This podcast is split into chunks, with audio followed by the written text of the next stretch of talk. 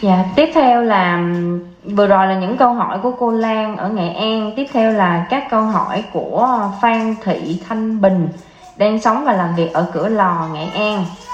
Thì câu hỏi đầu tiên là Trước đây con đã tu mật chú được 9 năm Nhưng nhiều lúc cái ngã của con nó phát ra Con không kiểm soát được Nên con phải làm thế nào để cái ngã đó mất đi là một người tu thiền tông được à, tu mật chú được 9 năm. Sau đó qua thiền tông thì lâu lâu bản ngã cái chấp ngã của họ nó phát ra. Họ không kiểm soát được.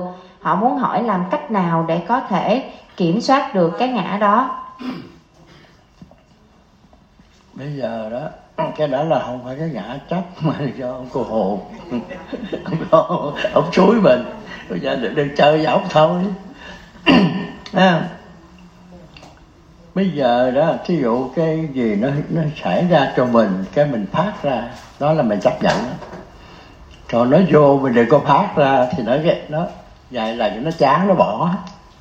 Tại nó vô rồi mình đi khoe người ta. Tại cái ngã nó hiện ra. Nó vô mình cười. Nó có khi nào vô nữa không? Không vô nữa.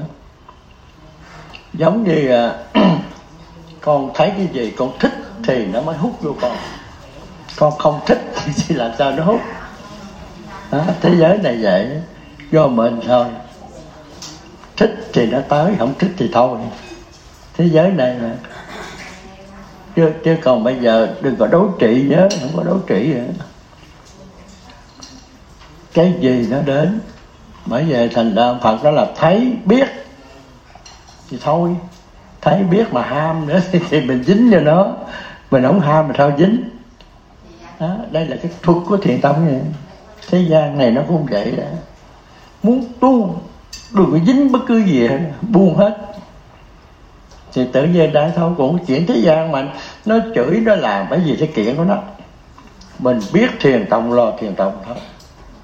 Đó thì tự động mình sẽ mình sẽ đạt được kết quả của thiền tông thích chuyện thế gian bỏ đi.